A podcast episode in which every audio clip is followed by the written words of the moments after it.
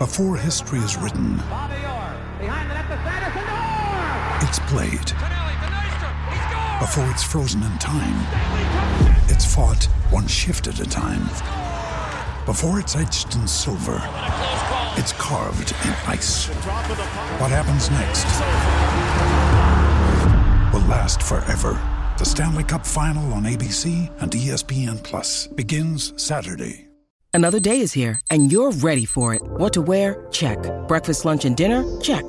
Planning for what's next and how to save for it? That's where Bank of America can help. For your financial to-dos, Bank of America has experts ready to help get you closer to your goals. Get started at one of our local financial centers or 24-7 in our mobile banking app. Find a location near you at bankofamerica.com slash talk to us. What would you like the power to do? Mobile banking requires downloading the app and is only available for select devices. Message and data rates may apply. Bank of America and a member FDIC. With threats to our nation waiting around every corner, adaptability is more important than ever. When conditions change without notice, quick strategic thinking is crucial. And with obstacles consistently impending, determination is essential in overcoming them. It's this willingness, decisiveness, and resilience that sets Marines apart. With our fighting spirit, we don't just fight battles, we win them. Marines are the constant our nation counts on to fight the unknown. And through adaptable problem solving, we do just that. Learn more at marines.com. Lafondra looking to get goal side of Font. Lafondra away from David. 3-1 Reading. Three points Reading. Hello and welcome to another Elm Park Roar preview podcast. Um, it's another one where things off the field have taken, uh, you know, precedence over what's going on on it. So there won't be much previewing in at least the first half. Uh, we are joined by Mr. EPR himself, Paul Mann. How are you? I'm good. Happy to be here. Um, uh, yeah, and not have to do all the loading up. It's absolutely fantastic. yeah, it's the hardest bit of the whole thing. And uh, second in command, Alex Everson. How are you, mate? Second in command. I'll I'll take that. Thank you. Uh, yeah, I'm not bad. Thank you, Matt. How are you? Yeah, not too bad. Well, you you two are the ones that run the uh, EPR Twitter account. So in my book, that makes you one and two. Uh, I've I've had it on my phone for a little bit, and trying to tweet from the right account is very challenging for me. So I, I do not envy you having access to it the whole time.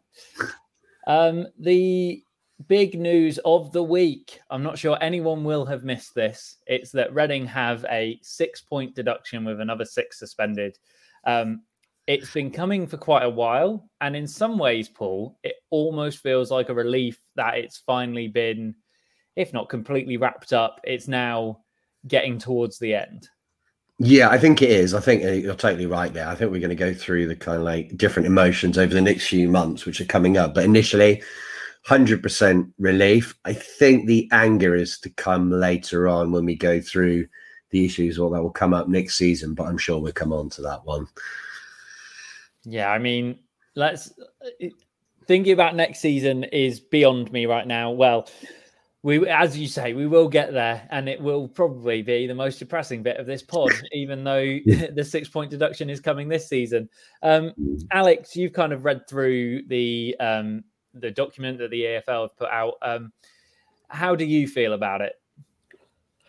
I think Paul, yeah, Paul's probably got it spot on. It's relatively relieved. You can't, you can't be too too disheartened or too, I guess, surprised with what's come out. Um, everything in there is it feels like information maybe that we didn't already know, but it was already kind of widely accepted that the club weren't able to spend money and we had to have a limited squad size and things like that. So it, I think it's good that it's out there and it's it, everything is kind of you know it's out in the open, right? Everybody knows what what the what the goal is and what the targets have got to be over the next couple of seasons now in order to not have any more points um points deductions.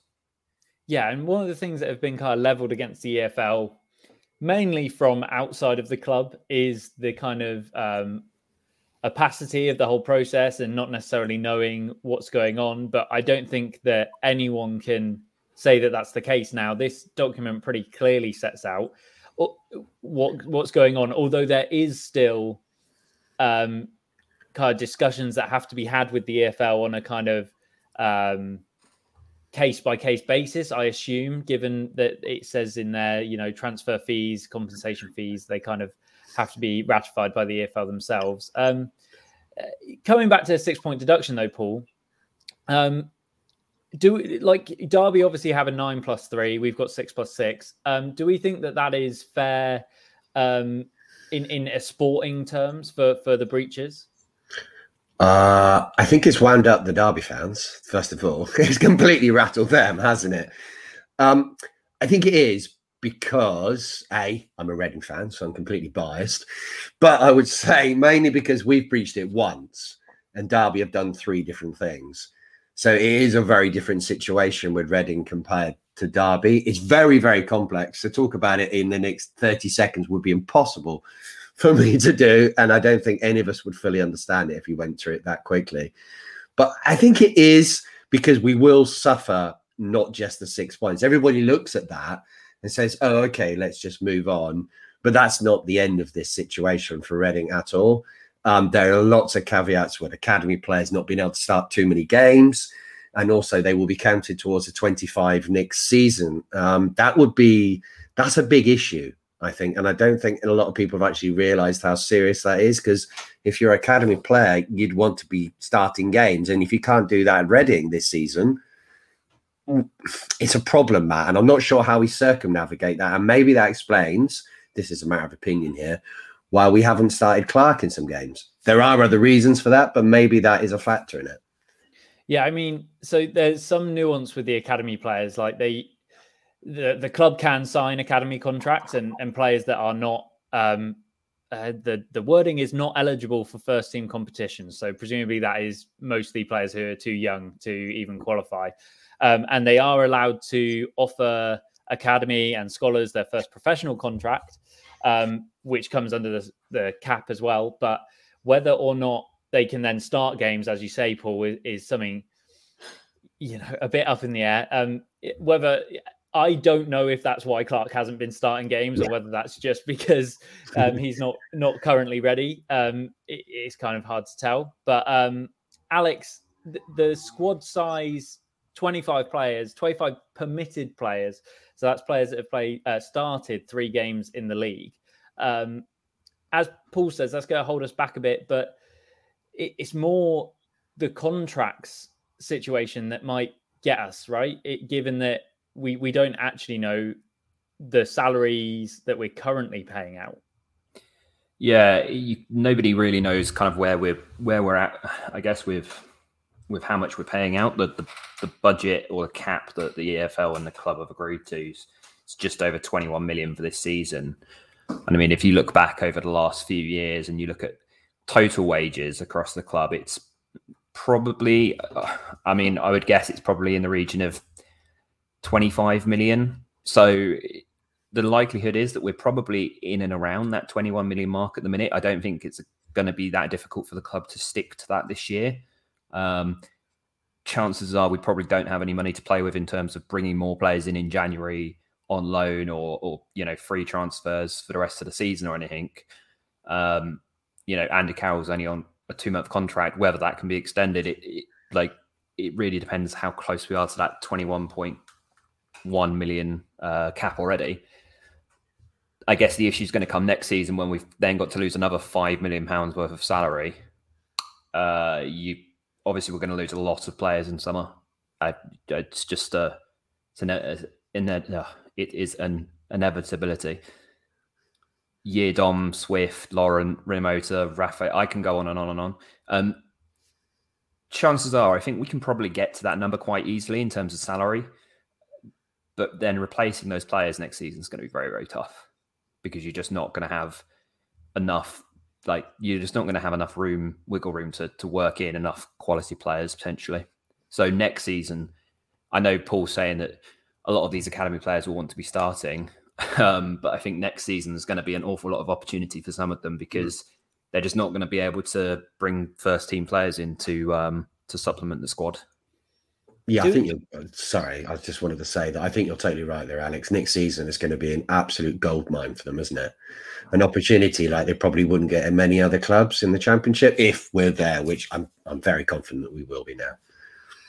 Yeah, and given that these rules only apply to the end of next season, obviously academy players starting games in 2022 23 mm. isn't as much of a problem as them um, uh, starting games this year, or at least you would hope if there's no further breaches. Um, just, uh, Alex, just just a quick one. Um, given that it is, as you say, 21.1 million this season, is it fair to assume that that is almost exactly what our current wage bill is? And then w- what they've effectively done is said, okay, you're not going to be able to cut this mid-season. We'll give you until next season. So 21.1 is probably what we're spending, right? Mm, yeah, I mean, I did a little bit of like you know back of a fag packet maths earlier on.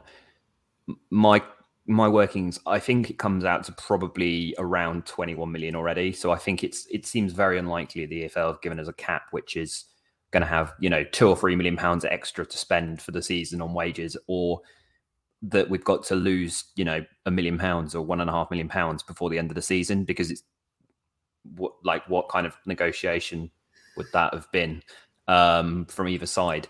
So you've you've got to imagine that we're we're probably sitting at around 21 million or very very close to that number already. Hmm.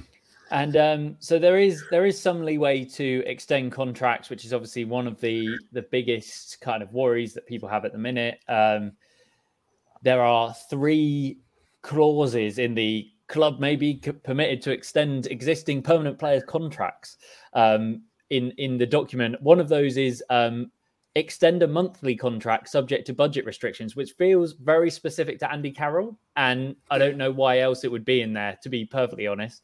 Um, the other is to extend a contract of an under 24 to protect compensation rights, um, which is obviously good for academy graduates um, and shouldn't lead to a situation like uh, Richards. Um, although whether obviously Olise it might still happen because there's um, release clauses and uh, the other is like we can extend other players but it's kind of subject to the EFL agreeing it paul um, even with those like uh, it kind of all comes back to the same thing and that's players are going to leave this summer but it sounds like we might be able to protect kind of the younger crop of that are coming through from the academy which is good news at the end of the day right Oh yeah, totally. Uh, that's the future of the club. I mean, I feel like I'm making a very profound statement there, but it's exactly the obvious, isn't it? I mean, we all know that if you kind of get your best young talent signed up, and the objective is, um, as much as Reading fans uh, listen to this might hate it, is to sell them a much higher price. That's what we have to do, and that's what we've missed out on the players you've just missed there with Olise and Richards. Um, two huge opportunities. We don't know all the ins and outs of why these things happened, but it's happened, hasn't it? So I, I think that will surely help us going forward because there must be other talents coming through. Someone like Jahmari Clarke. I mean, I don't know how long his contract is. I think it's quite long, but just to say, if we couldn't possibly offer him a contract, that would be a pretty bad situation. And you don't want to be killing a club whilst also trying to bring down their wage bill, which I think we all agree is a good thing for Reading. It's not sustainable. You can't have a wage bill that's 200%, can you, Alex? No. Um, and I guess so much of next season now, with, like you say, offering play, offering contracts to players potentially like uh, Clarke, is going to be around planning and, and who do you want next season? And, and who who are you going to keep from this squad? Because there's an opportunity to, to definitely be able to keep at least one or two of those players potentially um, although I think we can all accept players like John Swift probably won't be here.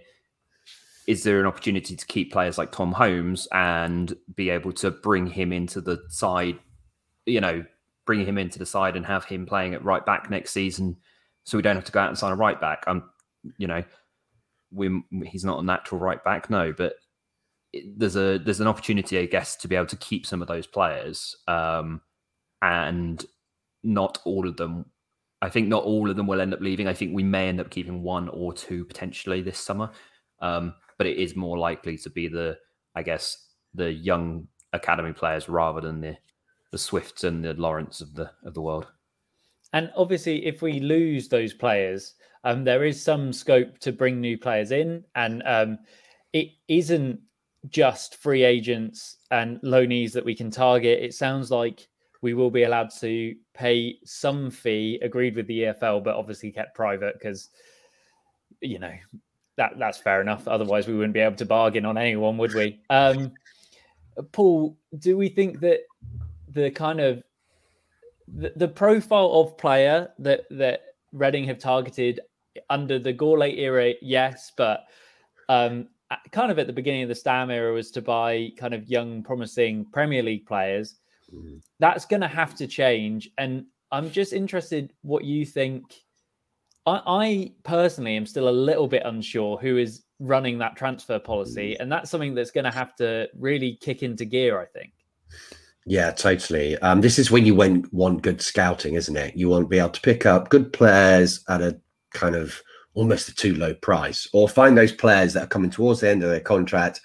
You pick them up and then you sell them at a higher price. I keep on going back that to again, but it's a model we just need to do. I mean, it's not that difficult, but we haven't seen able to do it. But I totally agree with you, Matt, that the scouting system and who is ever in control of the transfers, it's so confusing. There's so much speculation about people that have been involved. Um, I'll mention his name, Kia Joorabchian at um, uh, Football Club we just don't know. Is it just him? Is it someone else? Or is it this board of people that involved with uh, Reading Football Club who are selecting these players? I don't have any problem with the manager not knowing every single individual player. I think that formula has gone a long time ago. But I just, it worries me that we don't have that. I, I think that is something that we should be really targeting. And Dai said, our owner in his statement yesterday that you know he's set on improving the club. This just you know, amplifies his determination to take us forward. But one of the key factors that he should have is a replacement for not exactly the same, but someone in that role, the same as a Nicky Hammond. If we could find that person, and then you get the continuity between whatever manager is there, that would be such great news. And to me, that would be better than a big signing because that's what is the backbone of a club. Brian Tevreden. Yeah, yeah, well, exactly. Like, I'm not saying I'm not saying him exactly, but yeah. that's the when he was here, as Matt was saying, understand you could see the plan, and you could see what the kind of I guess the what the signings were and what the idea was behind them, at least to begin with, until um, until he was gone and, and came in. You could see what the idea was and what the kind of the the plan was with the signings. Um, yeah, I feel like getting a director of football in is a it would be a key role to bring in. Whether the club want a director of football is another matter, um, and whether they can afford to bring in somebody who's going to be uh, good enough at that job again is is another matter. Um, but it feels like yeah, they could definitely do with a director of football to to look after the the player side, the signing side of, of things, and essentially take some of the pressure, I guess, off of um, off of Paunovic from that side, and off of off of um, off of Dayong Pang as well, uh, because I don't think either of them are relatively neither of them are that experienced, right? In in that realm, um, and if you can bring in a director of football who doesn't need to necessarily have the experience, but is is just good at their job, I feel like that would be a, a really big win for for Reading in next you know 18 months two years yeah because what we've seen is that actually the kind of person who's been doing that role is actually Paunovic which is not a great scenario is it matt well it isn't if he if he is doing it i think there is some spin coming from the club about like how involved he is sometimes but um I mean, I can't think who else would be, uh, unless it is sort of, um, you know, Quinton Fortune, Paunovic, mm-hmm. like Marco, like like the transfer committee that has sort of been talked about. But I also think that for that committee to go out and sign Danny Drinkwater on loan, they can't be the only ones involved, right? There must be someone else somewhere saying, you know, come get the, these players because they, they're just so random some of the time and they don't necessarily fit what Reading want to do, but equally, there's you know Reading are not in the position to be choosers. So you know, if, if someone does say Danny Drink was available, of course you snap their hand off. But whoever that third party is, like maybe it's just Chelsea. Maybe it is just Chelsea being like, we need to get rid of him. Um, we don't really want him around our squad. Um, you've done pretty well with us with loanees in the past. Um, I, I, almost wouldn't have been surprised if it was like an offshoot of the Baba Rahman discussions, except for the fact that I also don't understand how Baba Rahman ends up here.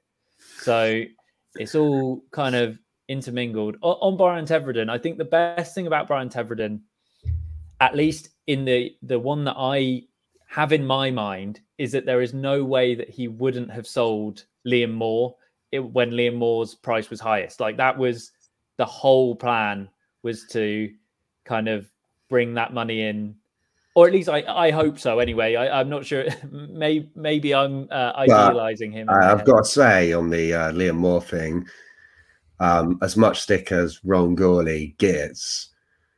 Um, Gourlay wanted he actually wanted to sell. I think he actually wanted to sell Liam Moore, yeah. and the person who kept Liam Moore was the owner. That's that's what yeah. happened there. Yeah. Yeah, well, at the and yes, um, at the end of the day, everything comes back to the owner, right? Like, yeah, the owner does have to be the one overseeing the club, and this is where people on people on Twitter obviously they've got some some views which which clash with each other. There's obviously there's not much room for nuance. Um, there's the people who are very much, uh, you know, why aren't the owners getting all the stick? And then there's well, you've had you know we've had these directors of football and CEOs that have done various things. Um, at the end of the day, the buck does stop with the owner. I think Paul is is that fair? Yeah, no, totally, hundred percent sticks with the owner and. A lot of people, you're right. There is a real mixed opinion on it because a you can look at it and say he spent a hell of a lot of money, but he's not spent it very wisely, has he? Let, let's be honest. The training ground is fantastic. So that is something that's going to stay there for a long time. That is wise money. But the transfers and the amount of agents' fees we've paid on players that we've got nothing back on at all and have really done very little. I mean, we've achieved nothing, have we, since he's been here, the owner? We haven't got promoted. So that's what his ultimate aim is to achieve. Uh, I find that on Twitter with uh, Reading, if you have a different opinion, there will be people there waiting to attack you, which is fair enough. We all have different opinions, but you're allowed to dislike the owner. You're allowed to love the owner. You know, it's fine. There's no problem. Nobody has the ultimate voice. We're all just fans of the club and really want them to win. There's nothing wrong with having a different opinion. And if you want to see anger at some point of the own towards the owner, it's been there for the last 12, 18 months. Uh, I'm not quite sure what you've missed because there's definitely been a lot of it. I've had it, a lot of it vented at me, uh, bizarrely. I don't know why. But I, I think moving forwards, I think the owner just has to learn that it's an actual proper business and you just can't throw money at it. I mean, that's what it's felt like at times. And that's not going to work in football at all because there's other clubs that will do it much more wisely than us and they will get the rewards for it. Alex, did you want to say something or will you just take your breath? Just breathing. Just breathing. Cool. That, that works too. Always happy to know that you're alive. Um, but yeah, I mean, there is a game this Saturday, and there has actually been other news in Reading World this week. Happier news, depending on which of the fence of Andy Carroll you're sat on. Um, no, I think everyone agrees that. Uh, uh you know the amount of time that the strikers uh, in Meite and João and Azeez and that you could go on and on have been out for. We probably needed another body. I'm not sure anyone expected it in the middle of November, but Paul, you're a fan of the Andy Carroll signing, so I'll let you you tell me why. I just love big Andy Carroll. it's like what is created, really. I like the illusion over reality with this one. I feel. Um, I'm not sure how it's going to work out. He could easily get injured in the first minute in the warm up, couldn't he? I mean, we all know that the bloke is very, very fragile, but equally, he could get five or six goals. We just don't know which way it's going to go. Um, I think there's a bit of excitement as a fan. You take out the logical bit there and thinking this doesn't really make sense in many ways. But do we need another body 100%? Because if Clarke is injured, which is rumored, and there's nobody that said that that's not the case, we don't know how long that will be, we would only have Puscas alone. Now, whatever you think of Puscas, he scored zero goals this season and he can't only have one option. You need someone else there to rotate, rotate with at some point. And the big question, I think, is will Andy Carroll start on Saturday? Now, we've had a heated debate in our chat about this, haven't we, Matt? And it's been really varied, but I'm not quite sure. I think his start, but I don't know. What do you both think about that one then? I'm going to say that he won't start on Saturday. I think he'll come on off a bench. Paunovic has made some earlier subs in recent weeks. So I'm going to say we'll see Andy Carroll for the last half an hour, 25 minutes. hopefully the game is still tight. If it's still nil nil, um, or, or one goal in it or something, then you know I think he'll come on for with 25 minutes, half an hour to go, and just basically see what see what happens. Uh, nobody really knows what to expect, so I, I don't think it's going to be a case of. I mean, I don't think it'll be a case of throw him on from the start and and uh, expect fireworks or anything, but um, hopefully, you know, give it give it two or three games and fingers crossed we'll we'll kind of hit gold and he'll score score three or four goals before the before the start of uh before the start of 2022. All I'm hearing now is Spandau Ballet Gold. it's just in my head. That but can't yeah, no, be Andy Carroll that. chant. By the way, I would say that if Clarke is fit, I would start him. Yeah, he missed the under 23s game on Monday. Uh, I don't think he was even in the squad. So it, it does somewhat look unlikely. Um, we've obviously Paunovic, uh, seen Paunovic kind of leave some players out of lineups when they haven't been fit, like Danny Drinkwater took some time to get up to speed. Um, so did Scott Dann.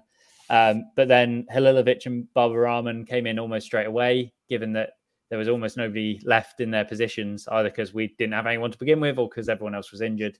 Um, you would think that on a two month contract, Andy Carroll must be pretty close to fitness. Otherwise, it doesn't make any sense at all. So, if he's not going to make an instant impact um, or an instant ish impact, then that it doesn't really make sense to bring him in whatsoever. But it's it's such a low risk bet on a two month contract, right? That whatever does happen is probably fine. Like the the EFL are clearly happy with it, so mm. the rest of us kind of just have to accept it. And if it if it works, brilliant. If it doesn't work, have, nobody's really lost anything, right? Like we're in the same situation we're in anyway. So that's yeah, such I'm... a low, low key response to signing one of England's greatest ever strikers, there, Matt. I've got that's to say, a, that's a massive reach. In one of England's greatest ever strikers. Yeah, we'll come on. We'll we'll come back to that one later this afternoon, Paul. But that is a reach. I mean, to be fair, I, like I don't want to be an Andy Carroll hater. Like a, a, a, fully fit Andy Carroll, I would have loved, but I'm just not sure if that's no. what we're going to end up getting. But you know, yeah, he's big. He's tall. It's know? a championship. I just think big lump up front it kind of works sometimes, doesn't it? And uh, yeah, I would also add, I don't think he's one of England's better strikers because sometimes sarcasm doesn't work on these things and people get a little bit irritated. Yeah, but that's how you get the clicks. I've mm, I don't really want it. I don't really want it that way uh, well, maybe that's the way we've got to go. We've got to be controversial, and uh, nah, you know, I'm. Uh, we didn't get any responses when Jordan said that Puscas was going to score eight goals before January, so I'm still waiting for all of those to uh, to roll in. They're, they're, they're come. They're come. I've got that one. I've got that one clipped for January. yeah. yeah, of 2023. When I, yeah, oh god, it, well, uh, Matt Lansley's um, revelation that Puscas is still here till 2024 was surprising. I like time has been both fast and so slow at the same time, hasn't it? Um, Let, us finish this bit on a high. yeah, yeah. Well, wow, you know, okay. Well, I'll, I'll ask you this, Paul. Given that there's only a six point deduction, how high up the table can Reading finish this season? Okay, so six point deduction. So that will put us on 16 points. So that will put us 10 points off the playoffs. Is that correct? Yeah. So 10 points off the playoffs in November. We've got a hell of a lot of players to come back. Um, who knows if they get injured again? That you never know. But on the proviso that they do come back, they're fit, they're firing.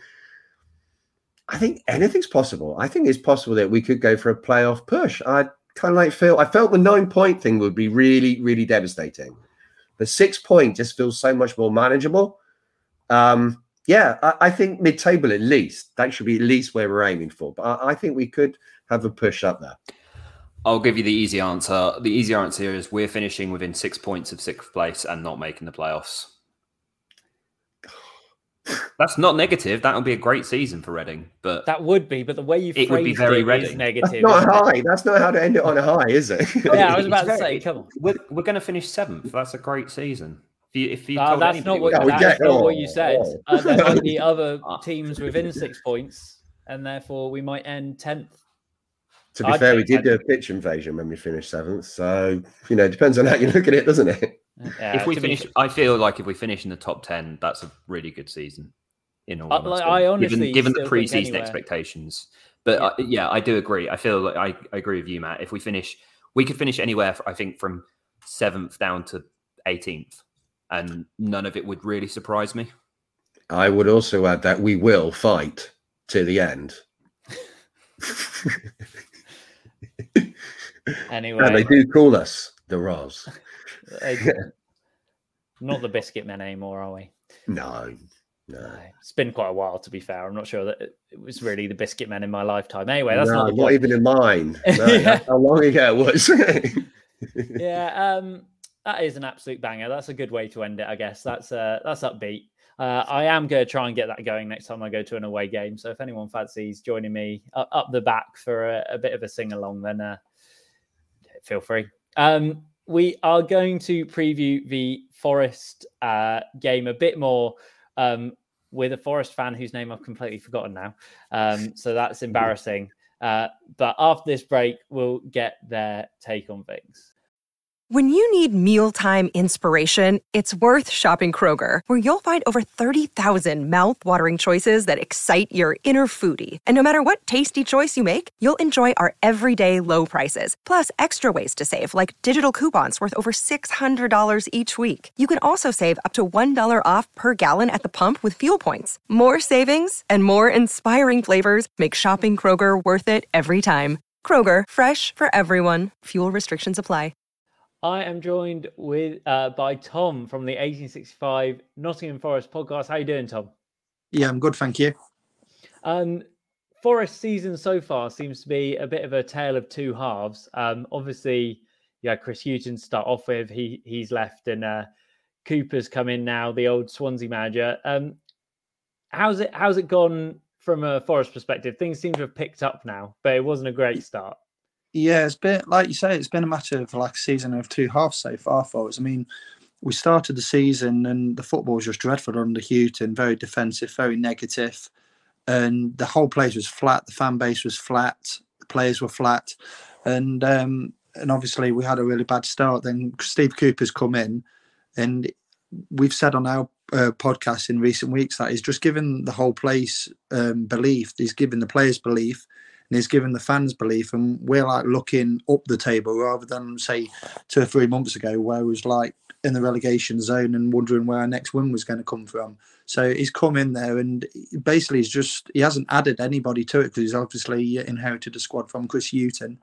And um, yeah, he's just got players playing um, like really well and believing in themselves and and that. And then if you look at our results, um, they've both gone hand in hand. So players have been playing better, and the results have improved uh, over the last few uh, months.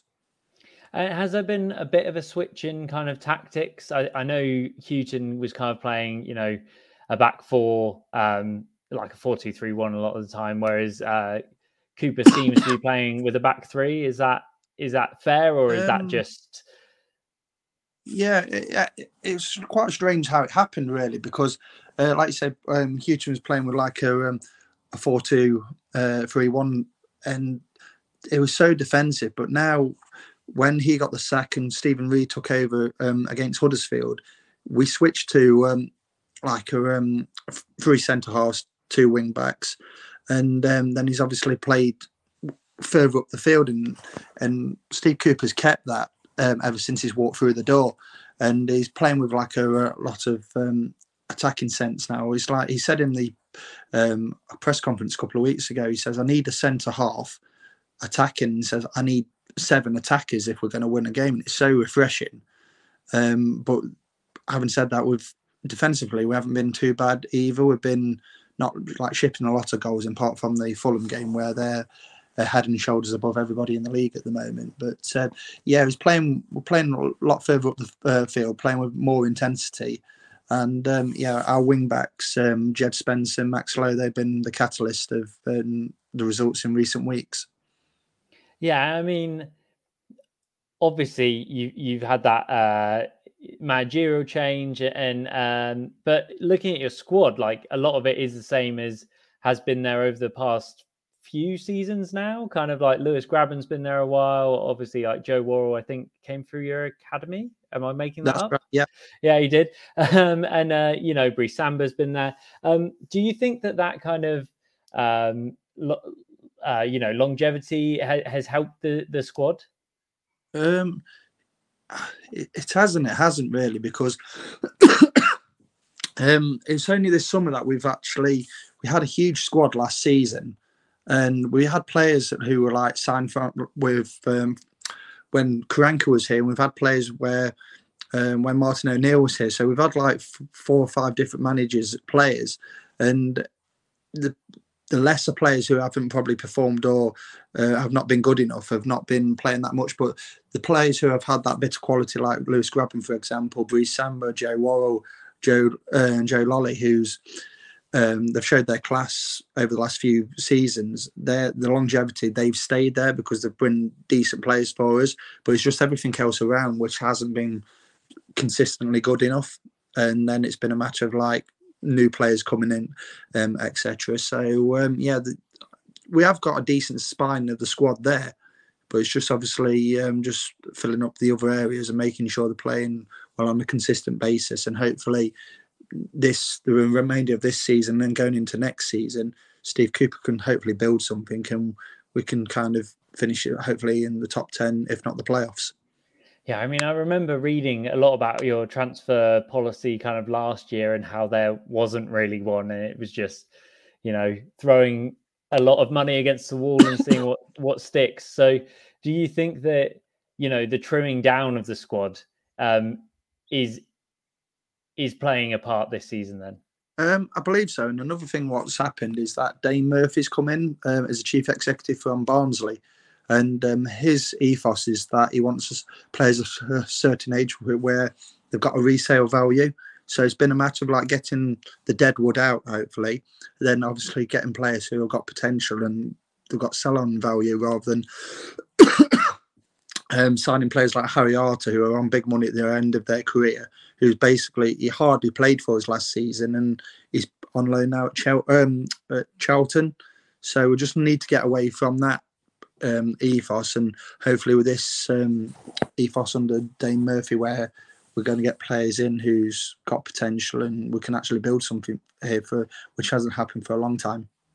so what what are the kind of names um, based on that that we should be looking out for? If not this weekend, then maybe over the next season or two.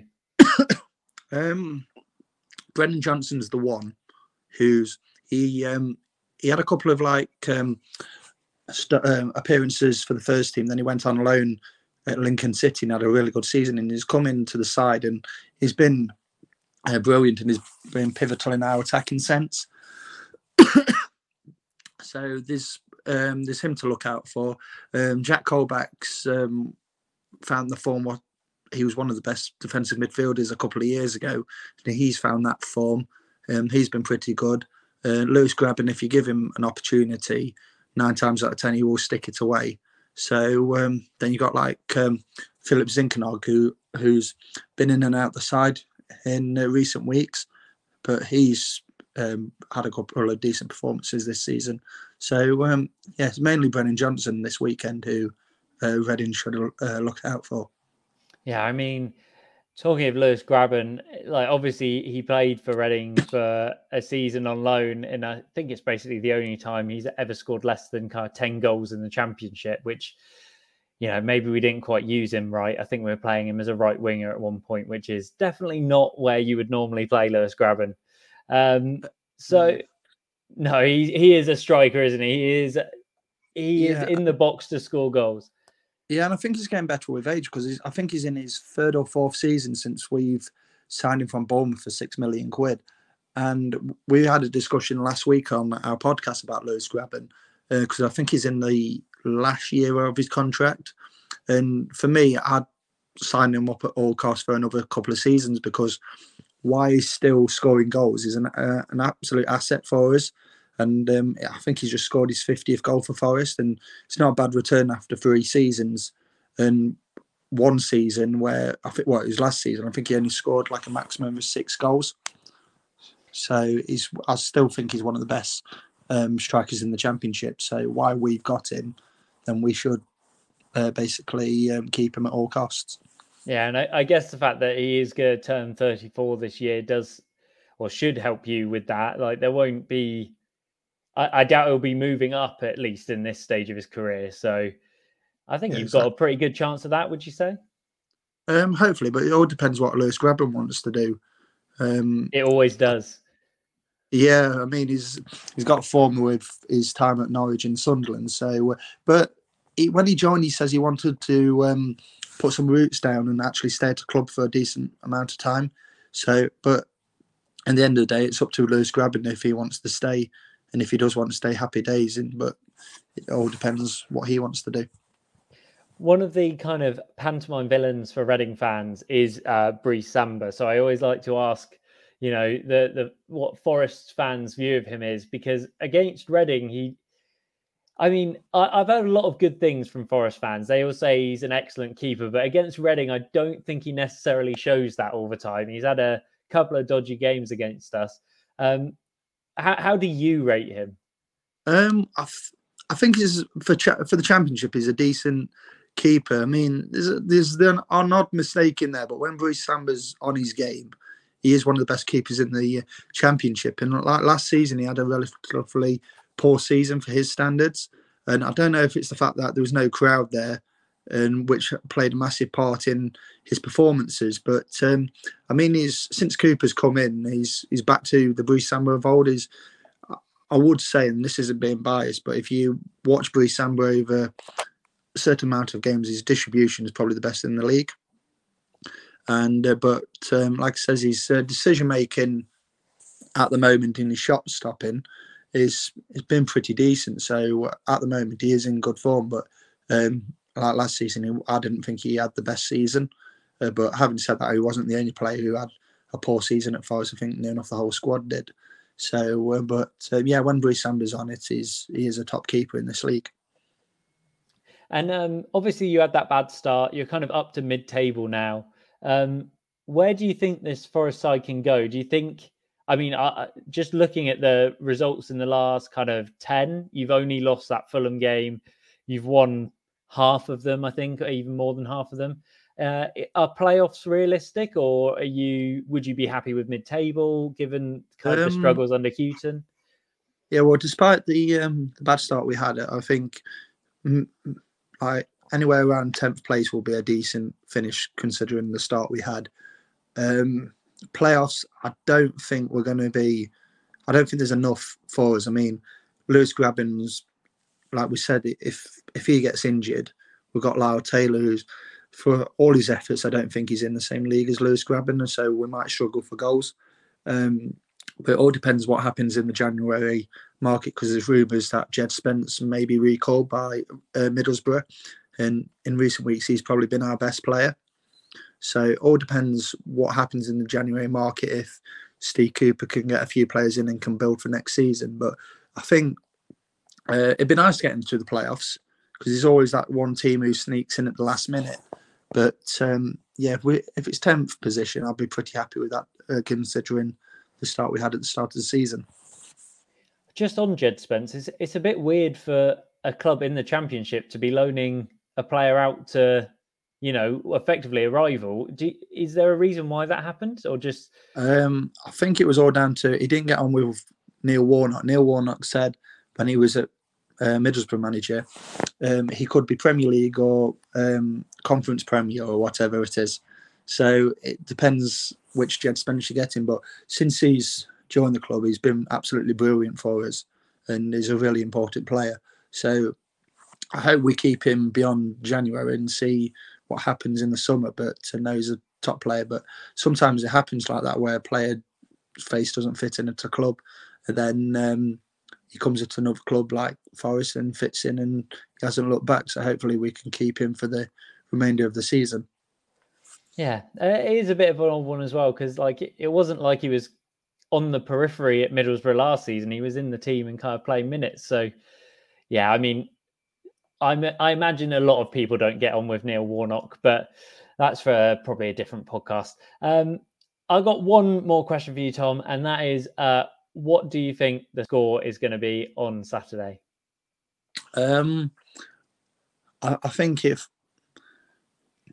um, I put, I think Forest will come away with at least a draw because how they're playing at the moment, and um, and obviously with what's happened with Reading this week with the point deduction, um, you don't know what moves they're going to be like come Saturday. Um, so yeah, I'll take a draw now because we played when we've been at Reading in recent uh, seasons. Um, we haven't. I don't think we've won there for a good few years now. So I'll take a draw now. But if we can sneak a win, um, happy days. Yeah, I mean, I, I'd take a draw as well. I'm fully expecting kind of another 1 1, probably with Andy Carroll coming off the bench and scoring on his Reading debut. That'd be nice.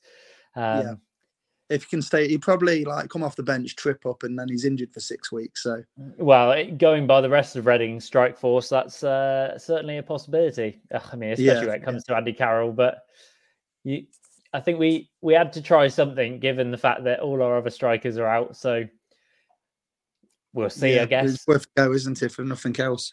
Yeah, yeah. He's only here for two months, so it's not like it's going to cost you know an arm and a leg. It should just be, you know if, might if cost it works, him, great.